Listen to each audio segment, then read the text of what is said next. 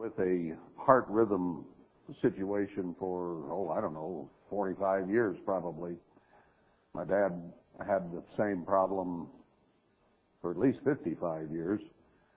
And what it is, it'll start beating irregularly. And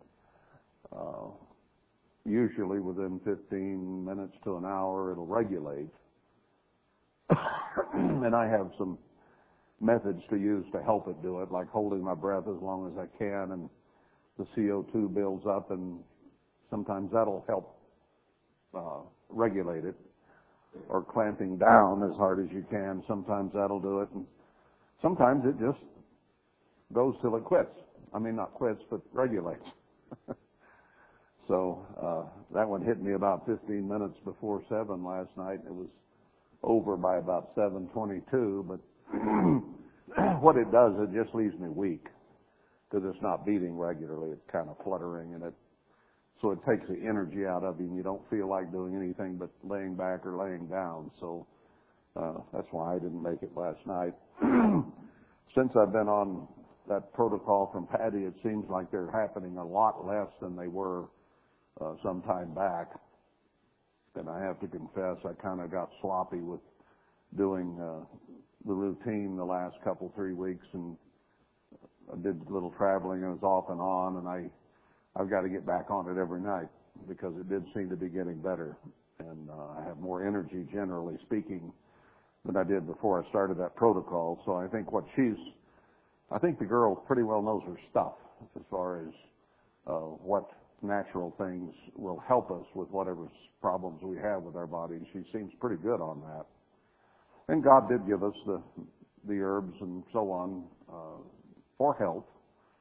So if we can find somebody that knows them and knows what to do with them, that's a big thing.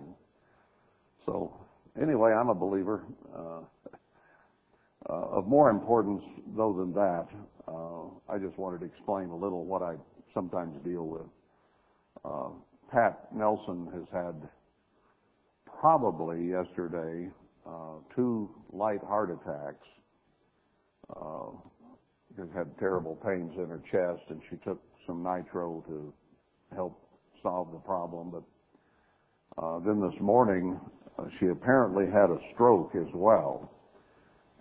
She's pretty well out of it, doesn't comprehend a whole lot, and her eyes are dilated. But the reason I think it was a stroke, I'm no doctor, I don't know all these things, but her whole right side, she couldn't move her toes, she couldn't move her hands, fingers, and when she tried to smile a little, it was one-sided. The right side wouldn't move at all. It was kind of a one-sided kind of a smile. So the hospice nurse came, and they're putting her on hospice. But after the nurse left, she did move her fingers on her right hand a little bit. So there's a little bit of improvement there from the way she was this morning. So I don't know how this will go, but she does not want to go to the hospital, period. She's made up her mind on that and has told several people that she's not going to the hospital again ever. And the nurse says, well, if you go out, shall I resuscitate you? And she sort of hesitated, and the nurse said, but if I do resuscitate you, we'll have to take you to the hospital by law. She says, no, don't resuscitate me then, I'm not going. So that's her position, and that's probably the same position I would take in that condition. I don't know about you, but if I get to the point where the quality of life is so bad that I can't take care of myself and somebody else has to take care of me, I just as soon go ahead and check out and be done with it than go put people through that and go through it. As long as the quality of life's there, yeah, I'm happy to live, don't get me wrong, but when that goes away, what's the point? And sometimes the doctors may give you an extra 6 months or a year with some of their medications, but it's usually not a very good year. It's usually full of pain and full of drugs and full of problems, and I've seen too much of it in my lifetime in dealing with people, and I nah, I don't want to go there, period. As far as I'm concerned, my life belongs to God, and He can heal me if He sees fit, and if He doesn't see fit, I can die. And we all are appointed to do that. So I think He saved my life quite a few times throughout it, as He may have yours, and He can do it again, and He can raise me up. But that's His business. Anyway, that's the way that Pat is looking at this, and she may have somewhat of a recovery, and if God intervenes, of course, she could be completely healed, but short of that, I think she's on a slippery slope, certainly, and could use some prayers. And she knows where she is. She knows the situation. She knows she could die, but she is just leaving that up to God and time and whatever happens. So she doesn't want their medications or their operations. She's seen enough medical stuff in her life that she's pretty well done with it, sounds like. So she's been anointed, and we've asked God's will be done in the situation, and that's where it is. So if we would continue to pray for her, that would be a good thing. Let's go then to 1 John 3. I want to finish this book up tonight because I have some other things I'd like to get to these last two Sabbaths that are coming up just ahead of us, other than this. Verse 23 is where we left off last night, chapter 3 of 1 John. After saying that we need to keep His commandments and do things that are pleasing in His sight, he says, this is His commandment, that we should believe on the name of His Son, Jesus Christ, and love one another as He gave us commandment, and that he that keeps His commandments dwells in Him, and He in Him. And hereby we know that He abides in us by the Spirit which He has given us. His Word is truth, and He says His Spirit will lead us into truth. So it is true doctrine and the truth combined with His Spirit that lets us know that we know Him, along with keeping His words, His commandments, which are an expression of love toward Him and toward each other. Now, it may seem like I've been talking an awful lot about love, and maybe you think I don't think we have any. I hope I haven't given that impression. It is the most important thing, and it's something that John talked about and something he's talking about here. But I think I see a lot of love in this congregation. So I'm not saying we don't have any by going over and over and over this. It's just something that the Bible does because it's the most important thing. But when there's a need around here, or somebody has difficulties or troubles or needs something or wants something, I mean, people show up left and right to help, do anything they can. Just like today, Pat was sitting in the kitchen and just basically went out of it. She was semi-comatose, and Nelson was holding her up against the cabinet on the stool, and he managed to get to a phone and call me. So I ran over there, and I could see that there's no way he and I could get her from the kitchen to the bed. There was no way it could happen. So I got on the phone, and boy, I'll tell you what, all the help you needed and more showed up within 5 minutes. It's just the way it is here. Everybody's willing to pitch in and do whatever's necessary for the good of the whole. And I truly appreciate it. So there is the love of God among us, and I think we are working hard at keeping His commandments and doing what He wants us to do. So don't think I don't believe there is some here, because I certainly see it all the time. There's a spirit of sacrifice, a spirit of giving, a spirit of doing whatever's needed to be done. And I'll tell you what, that is priceless. It's just priceless. You get out in the world and, yeah, you'll find people here and there that'll help. But generally, you got to hire help or whatever. People aren't willing to just chip in and help because we're brothers and sisters and they want to help. They want to do what they can. This is our family. This is more our family than our physical blood relatives are our family in the spirit. Now, it's nice if you can have blood relatives and spiritual relatives. That's even better. But truly, the Father and the Son and the church members are our family. And that shows. And I do appreciate you. Believe me, I do. You're pretty much easy to work with. And that's kind of nice. I've been in this situation with congregations a long time. And sometimes with 400, 500, 600 people, two congregations, so a total of 700 or 800 people. And it wasn't always rosy.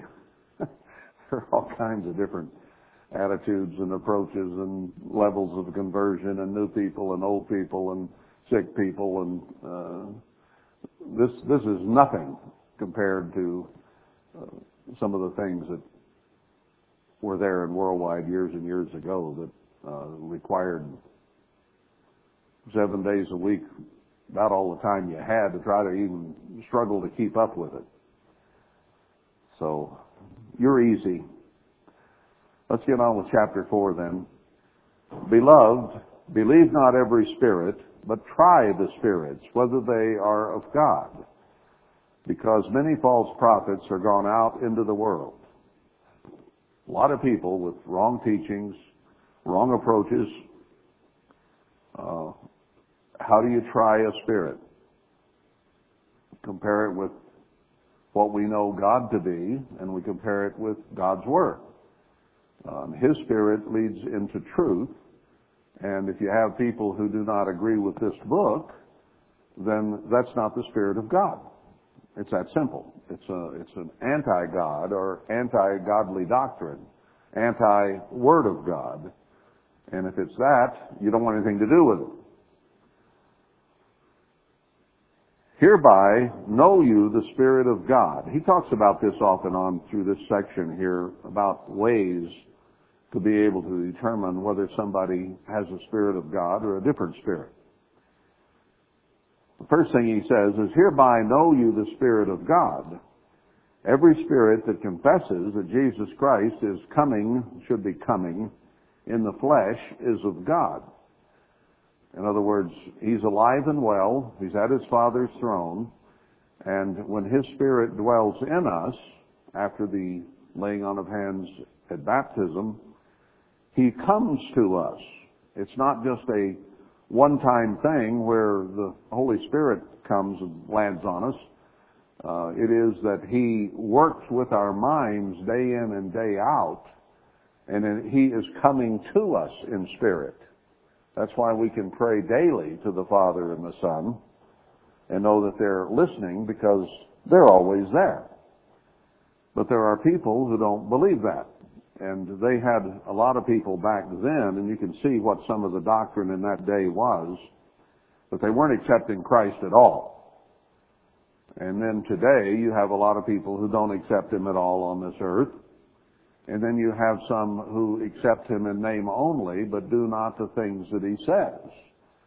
And that's how you know that even the ones who take his name are not of him, because they're not agreeing with what this book says. And therefore, they're on a totally different page. So it starts with at least accepting that he was the Christ. And there were an awful lot of people then who would not accept that. And those that don't profess that he's coming to the flesh, in the flesh, in our flesh, is not of God. And this is that spirit of Antichrist, where of you have heard that it should come, and even now already is it in the world. And we see the spirit of Antichrist, I think, becoming more and more apparent in our own culture in this nation, because we used to be considered a Christian nation. And if you asked most people what their religion was, they would say Christian. That's not the case anymore. I think probably you would have certainly no more than half that would even claim to be Christian, if that. It's quickly going down the tubes.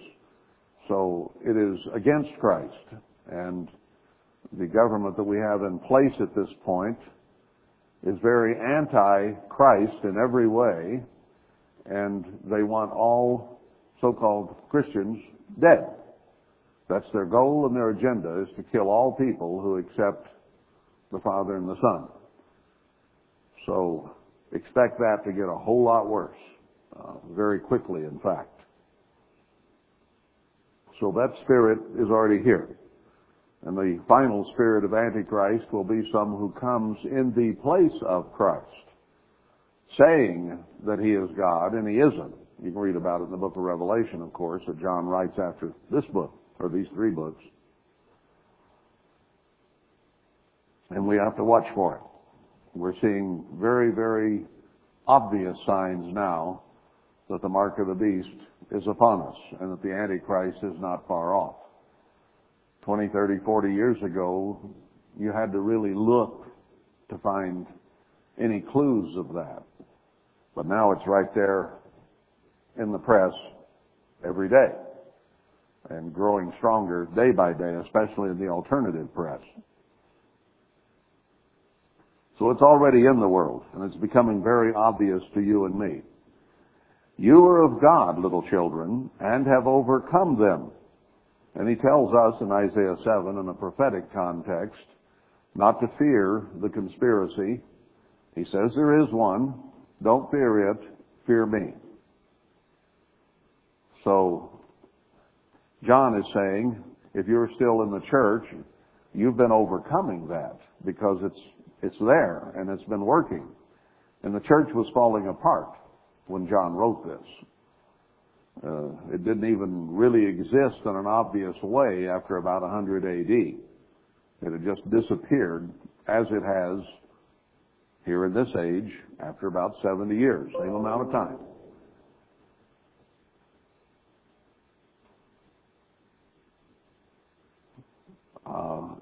You've overcome them, because greater is he that is in you than he that is in the world. Christ told them there on that last sermon that he had overcome the world. He had overcome Satan. He had defeated him. So he says, we have someone greater than Satan on our side, and he will be the winner. He's already defeated Satan, and he's just waiting for the right time to come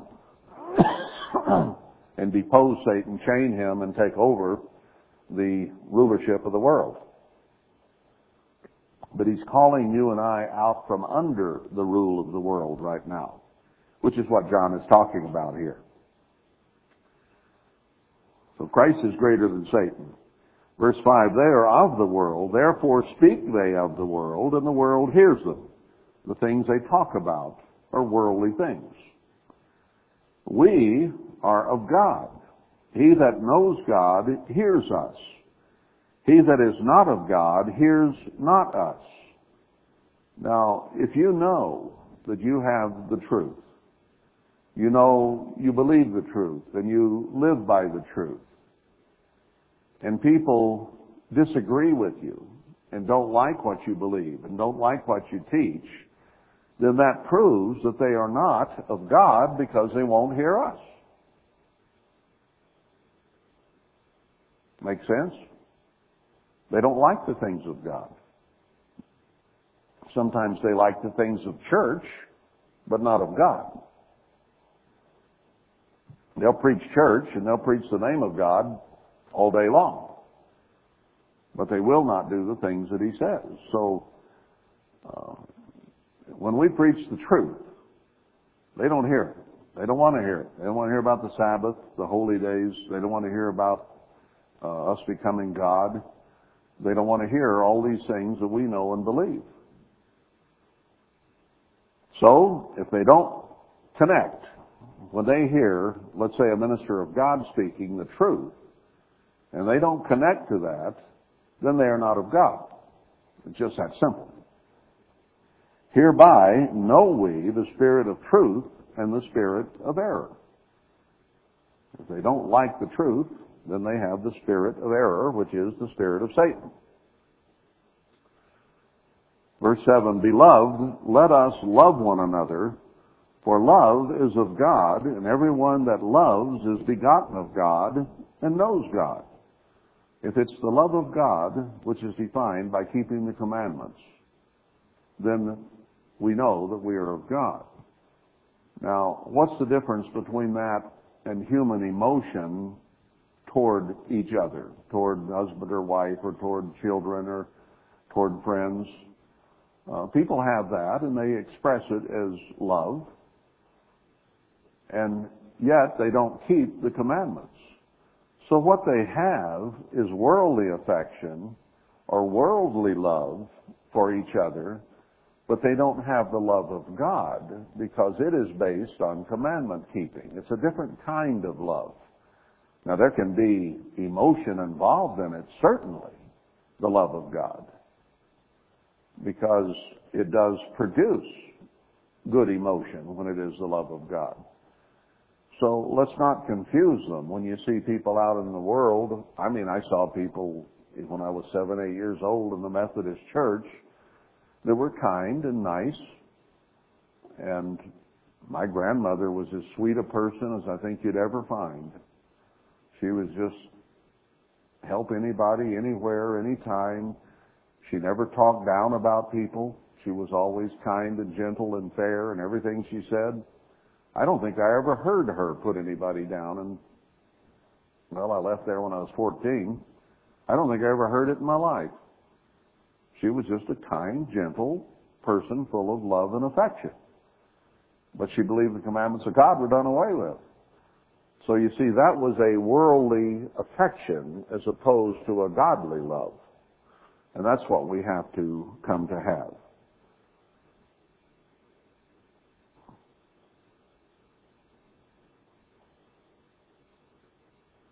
So he says, let us love one another, for love is of God, and everyone that loves is begotten of God and knows God. So you can know if you know God, if you know and keep his words. You can consider yourself a part of his family, part of his church. You don't have to wonder, well, am I converted? Am I converted? Was I ever converted? People sometimes worry a lot about those things. Well, do you believe in his word? Do you believe in his truth? Do you try to keep it? Well, if you do, then you know God, and you're part of what he's doing. He that loves not knows not God, for God is love. That's just what he is. That defines him. In this was manifested the love of God toward us, because that God sent his only begotten Son into the world that we might live through him. To think as he thought, to walk as he walked, to live as he lived, and his Spirit dwelling in us and moving through us. So that when we open our mouths to speak, hopefully it's the attitude, the mind, the Spirit of God that comes out of our mouths, not the spirit of Antichrist or the spirit of hate or the spirit of malice or jealousy or envy or any of those works of the flesh, but increasingly, hopefully, it is the way that God would talk, the way that Christ would talk, something we work on day by day. So we live through him. We can be physically alive, but we're not living through him if we're just a human being out here walking around. It's when we're baptized and his Spirit is dwelling in us and we're begotten of that Spirit, growing to be born into his kingdom, then he's living through us. Herein is love, not that we love God, but that he loved us and sent his Son to be the propitiation for our sins. So he loved first, and he sent his Son for the propitiation of all sin, ultimately. Beloved, if God so loved us, we ought also to love one another. I think that just kind of follows. If you've been loved, you ought to love. It's the way it should follow. Like with a parent, you know. The kid's born, and it doesn't love you. It doesn't know you.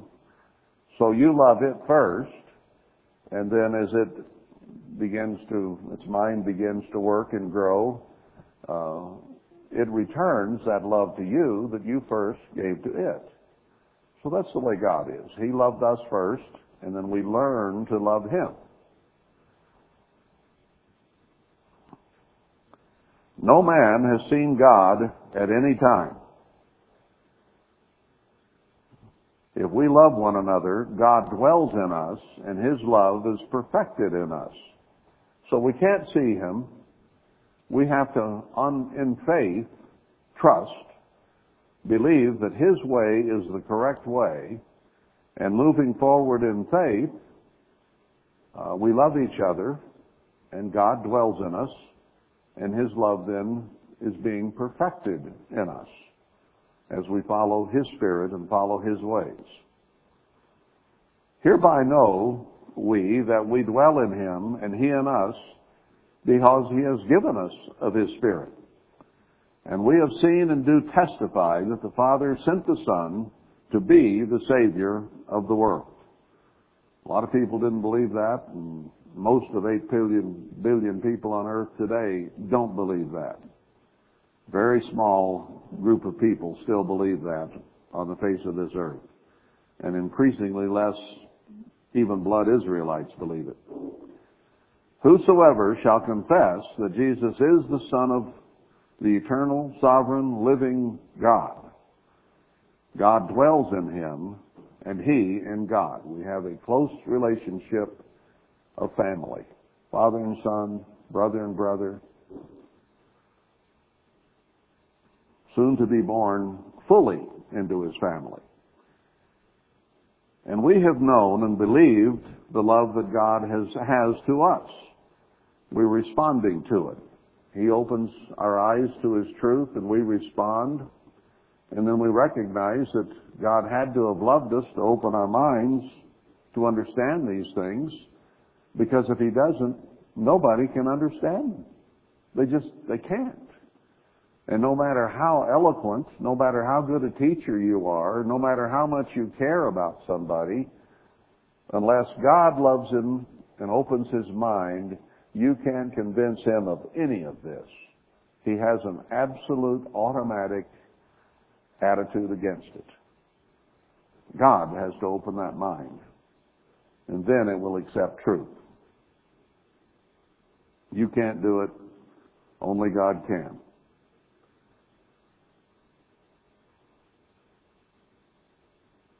Verse 17, herein is our love made perfect, that we may have boldness in the day of judgment.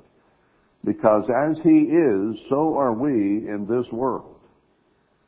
He said He dwelt in the world, and He said that He would leave His disciples in the world, but not of the world. And John is repeating here a lot of what Christ said in that final sermon that we read after Passover. We got to be in the world, but we need to be bold in the day of judgment. Now, I touched on that some the other night. God doesn't want us to be sniveling cowards. He doesn't want us to be presumptuous and arrogant and think, I've got it made. But at the same time, He wants us to have boldness in approaching Him, knowing that we have His truth, knowing we're working at keeping it, knowing He loves us and we love Him, and therefore we can come boldly asking for help in time of need. We don't have to come crawling to God. We can go boldly to Him because He's our Father. Just like hopefully when you were a child, you could come to your father and talk to him, and maybe he'd put you on his knee and hug you and talk nicely to you, your father and your mother both. If you missed out on that, you missed something, because it's needed. And we should be able to come boldly to our father and our brother, because they're there to help us. They want us to succeed. They're pulling for us. So they're happy to have us come. Again, in meekness and humility, no arrogance and no presumptuousness. Then he says, there is no fear in love, but perfect love casts out fear. Now that's, in a way, he's explaining what he said, that to come boldly to the throne of grace, as he said, or as Paul said in Hebrews as well. He takes no pleasure in those who shrink back, but those who come boldly seeking from him. He hears that. So there's no fear in love. Now, the fear of God is the beginning of wisdom. So godly fear is a wonderful thing when we know God holds our future in his hand. And he can either immortalize us or reject us. And he has fearfully and wonderfully made this earth and everything on it, and us, and our bodies, and our minds. He's done all of this. So we should stand in fear of the sovereign of the universe, but in love and in faith, knowing that that sovereign cares about us. So when he says there's no fear in love, he's saying we don't have the kind of fear that is worry or fretting. That isn't the kind of fear we have. We stand in awe of God. You know, haven't you seen people once in a while who had an incredible ability at whatever it might have been? Whether it was art or singing or whatever it might have been, that you just stand in awe. Where did you get that kind of talent? You know, I hear people sometimes singing. I said, man, I wish I could sing like that. They are incredible. So you kind of stand back and say, wow. Well, even more so with God, because he can do something that no human can begin to do. So we stand in awe, which has a healthy fear. Now, your children should not be in terror of you, put it that way. They should fear you because you're the one in charge. And if they don't do right, they will suffer chastening of some form or another. So they have a healthy fear that you, as the big person, as the one in charge, they better respect you, they better obey you, or trouble comes. But at the same time, you hug them, you hold them, you kiss them, you tell them you love them, you do nice things for them, and they love you, they're not in terror of you, but they know that if they do evil, evil is going to come upon them. So there's a balance there of a loving fear and the fear of terror. That we don't want to install in them. But they need to fear us enough to obey us. And we need to fear God enough to obey him, because otherwise things aren't going to go well for us. And if we obey him in the proper kind of fear, things will go well for us. This physical family that he gave us is as good a tool as there possibly is to teach us about the relationship between God and us, because the relationships are the same, parent, child, and we read this and see how that relationship is supposed to work and how we are to act as parents toward our children, as God acts toward us as his children. He loves us, He blesses us, He also chastens us.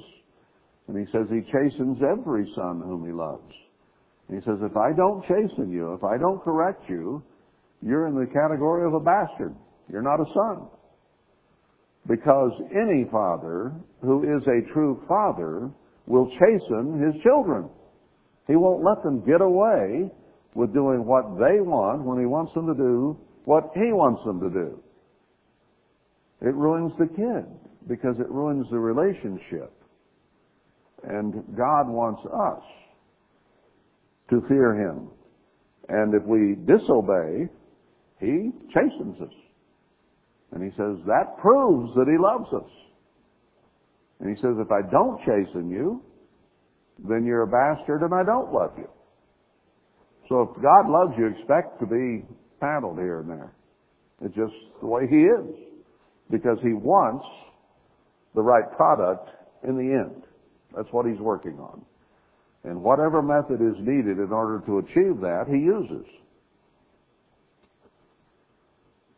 Now, the wrong kind of fear, he goes on to say, has torment. That's the wrong kind of fear. That's what the Baptists sometimes instill in their congregation. If you don't quit drinking and dancing and smoking, you're going to hell. You're going to burn forever and ever and ever more. That kind of fear of God is torment. That's not the true love of God. That's scare religion. I'm going to scare the hell out of you. Or scare the heaven into you, however you want to put it. No. We have to see that God loves us and He chastens us so that we might do what He says and then love Him for it.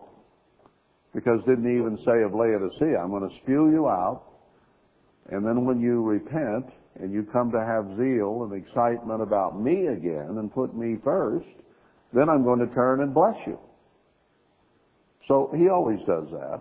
I know I made a practice, always after I paddled my kids or took some privilege away, I'd pick them up and hold them and love them and kiss them and let them know I loved them and made sure that they understood that. But I would not do that until they had a sweet, compliant, obedient attitude. As long as that kid is still pulling, or that kid is still defiant in some way, in attitude or spirit, you haven't done the job yet. Now, when that spirit becomes one of humility and meekness and compliance and cooperation, then you finish chastening.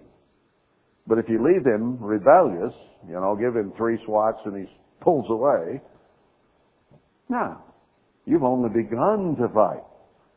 You don't quit until that child is compliant and loving and is ready to hug you. Then is when you take him in your arms and hug him. Or that's when he's little, but as they get bigger, you approach it in different ways. But still in all, they need to understand that the chastening was administered in love so that they might become a better person as opposed to tormenting them. And that's what some parents do with their kids, is they abuse them by punishing too hard, too often, and not showing the love afterward that needs to be. So God chastens us, and when we straighten out and we come to Him, Father, I repent, I'm sorry, I'm going to do better, then He loves us. He shows His love to us. So there's no torment in that. He that fears is not made perfect in love. He still thinks God's a harsh, stern monster that's trying to get him. No, that isn't what God is at all. That's the spirit of Antichrist. That's the spirit of Satan. That God is after you and trying to hurt you. No. We love Him because He first loved us. If a man say, I love God, and hates his brother, he is a liar. For he that loves not his brother whom he has seen, how can he love God whom he has not seen? You can't even love what you do see. How are you going to love something that you don't never even seen at all? And this commandment have we from him, that he who loved God, loves God, loves his brother also. It's an automatic thing. If you love God, you're going to love man. If you don't love God, you won't love man. And the degree to which. Now in chapter 5, whosoever believes that Jesus is the Christ is begotten of God, and everyone that loves him that begat loves him also that is begotten of him. So we all love each other. That's what we're here to do, is love each other as we love God. For by this we know that we love the children of God, when we love God and keep his commandments. That's how you can be guaranteed that you have the love of God, is if you love your brothers and sisters, by keeping the commandments toward them. And then it defines what love is. This is a scripture we ought to all have memorized, 1 John 5:3. This is the love of God, that we keep his commandments, and his commandments are not grievous. That's how you define love, right there in one verse. So if you don't keep his commandments, you do not have the love of God. You may have human affection for others. You may have emotion. But you don't have the kind of love that God wants in his kingdom. You know, people in this world can have a lot of love and caring and emotion for each other. But what does the world look like? The world is full of breaking the commandments of God. You can have a couple that decide to get married, and they say, well, we love each other. Well, they don't have God's love, because they will begin to do this or do that or do something else that's contrary to the law of God, and first thing you know, the marriage is broken up. Somebody might go on drugs or become an alcoholic or start running around. They can do all kinds of things that are contrary, stealing, lying, that are contrary to God, and that human love goes away.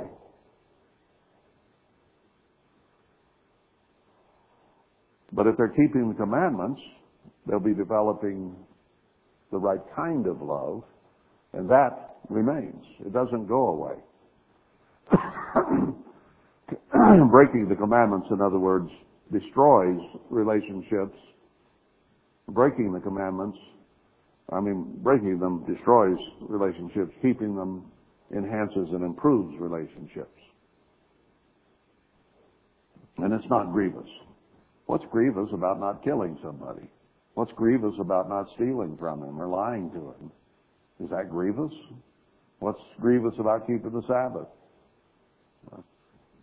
You keep it a while, you learn to love it. You gotta get to rest. For whosoever is begotten of God overcomes the world. And this is the victory that overcomes the world, even our faith.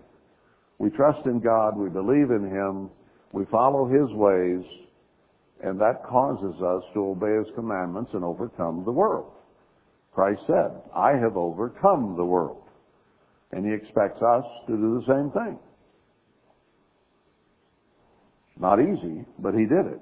And he wants us to be working on that. Who is he that overcomes the world but he that believes that Jesus is the Son of God? If you're part of the world, you're not going to overcome it. You're just part of it.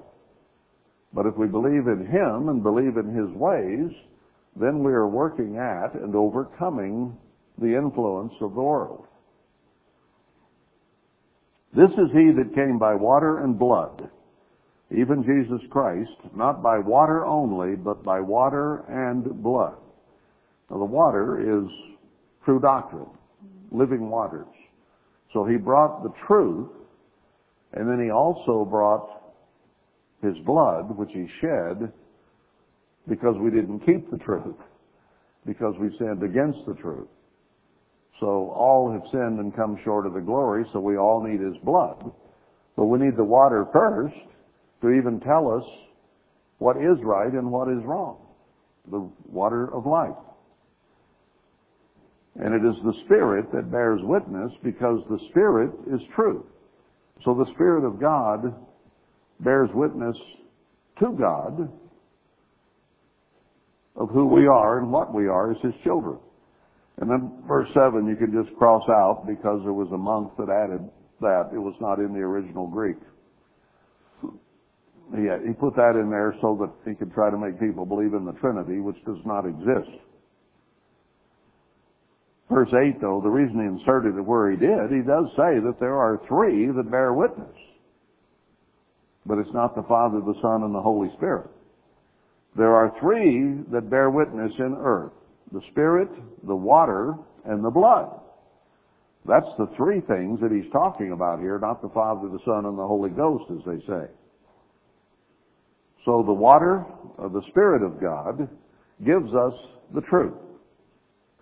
And then the blood atones for any sins that we have committed. So we have those three things going for us: the Spirit, the water, the truth, and the blood. And these three agree in one. Those three things combined are what lead us toward the kingdom of God. If we receive the witness of men, the witness of God is greater.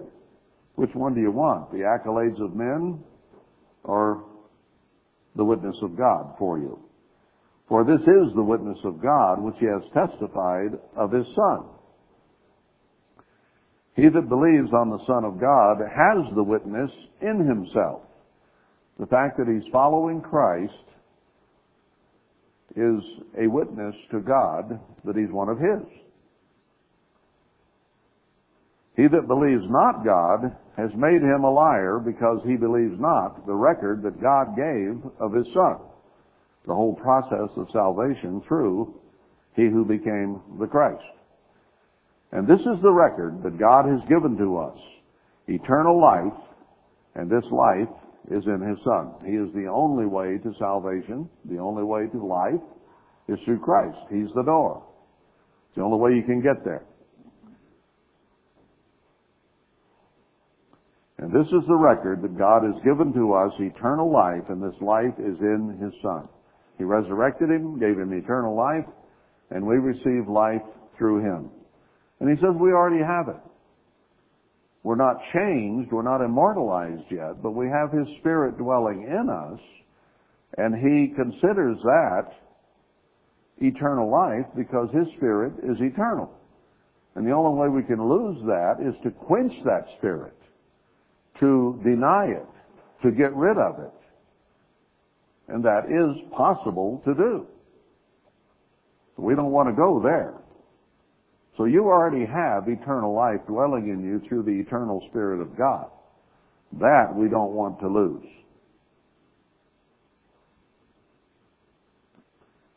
These things have I written to you that believe on the name of the Son of God, that you may know that you have eternal life. He emphasizes it.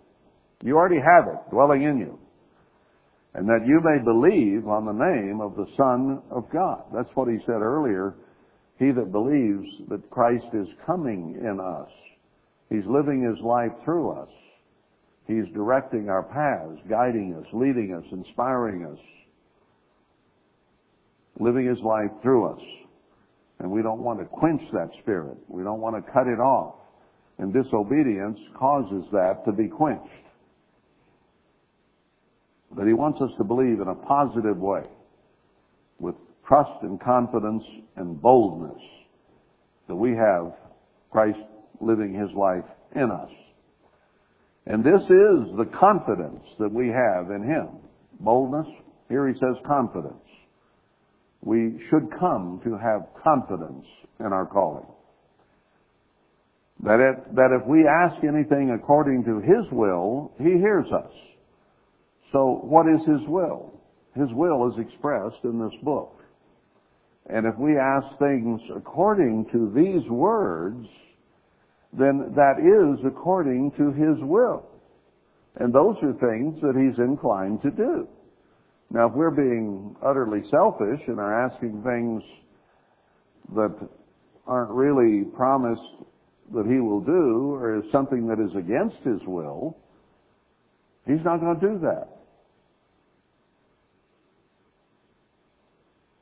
If you pray, God, give me a converted, loving wife, that is within his will. But if you say, God, well, let me think of somebody more modern, if I can. I don't know the movie stars or actresses anymore. But when I was 12 or 13 or 14, I would have probably asked for a wife, Liz Taylor or Marilyn Monroe or somebody like that, you know. God, give me her. That would have been kind of silly, wouldn't it? That's not according to his will. But to give you someone who is compliant with his will at the right time and in the right way, that's within his will. And he's quite capable of doing it and often does. He hears us when we're praying according to his will. And if we know that he hears us, whatsoever we ask, we know that we have the petitions that are desired of him. If you read his word, you know what he says, then you make your petition to him, and he's in accord and in agreement with it, because that petition is in synchronization with his word. If any man see his brother sin a sin which is not unto death, he shall ask, and he shall give him life for them that sin not unto death. There is a sin unto death. I do not say that he shall pray for it. Now, if someone sins out of weakness, perhaps out of ignorance, gets blindsided by the devil, whatever, and they sin. Doesn't matter what the sin is. That's not the way they're living. They made a mistake, okay? And they're trying to do what's right, and they feel bad about it. Well, sure, we should pray for them and ask God to forgive. Now, what he's saying about a sin that is unto death is letting ourselves get into the attitude, let's say, of Esau,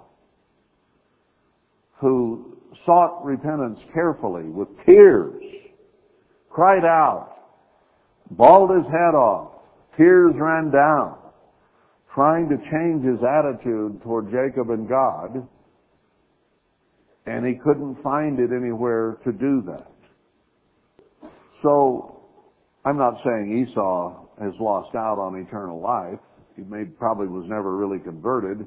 He might be in the great white throne judgment, because there's no place in the Bible anywhere that condemns any one person to the lake of fire.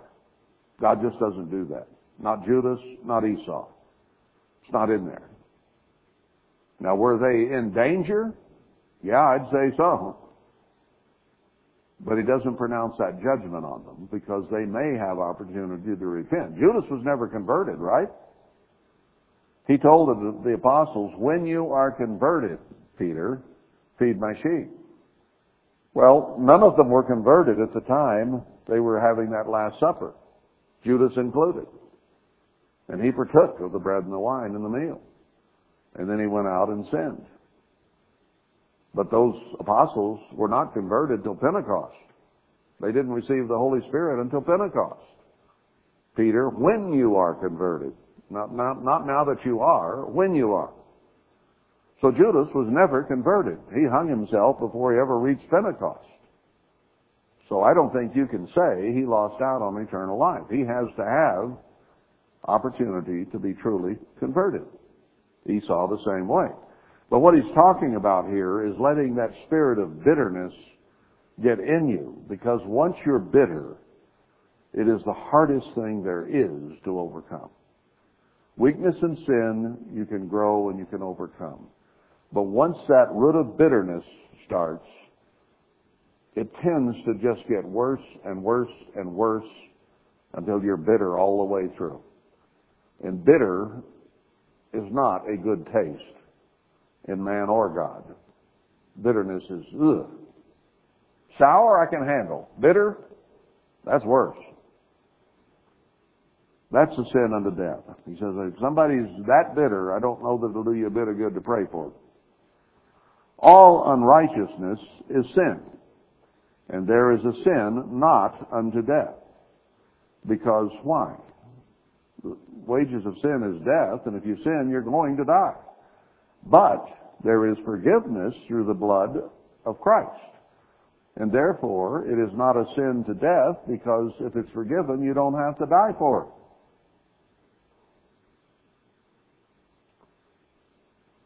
We know that whosoever is begotten of God sins not. Now, he's going to make some mistakes. He's going to sin. We all do. But he will not be living a life of sin. He will not be imbibing of sin on a daily basis and ignoring the laws of God. He'll be trying to keep them and working at keeping them. So he's not living a life of sin.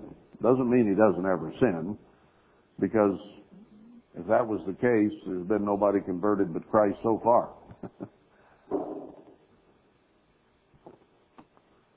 But you don't live a life of sin, but he that is begotten of God keeps himself. He works on keeping himself from sin.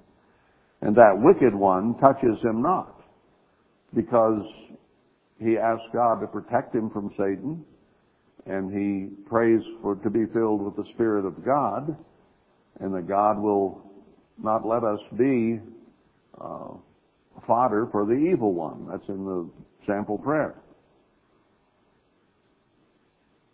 Satan can't get you if Christ is living his life in you. He can't whip Christ. If you tell Satan, give you hints, Satan, he's not bound to listen to that, because he's stronger than you are. But if you say the eternal rebuke you, Jesus Christ rebuke you, Emmanuel rebuke you, that is a higher authority that he understands. And he has to obey, because he's been defeated. That's why those demons that the men tried to cast out beat them up.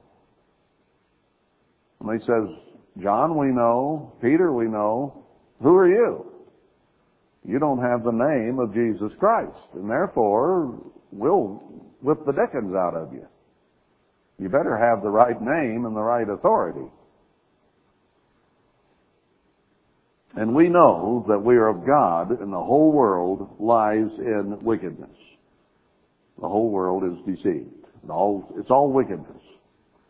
And we know that the Son of God is coming and has given us an understanding that we may know him that is true, and we are in him that is true, even in his Son, Jesus Christ. This is the true God and eternal life. Little children, keep yourselves from idols, any form of idolatry. Self being the biggest one, but there are all kinds of things out there that people give their attention and focus to instead of to God. So that's the first commandment. No idols. Amen.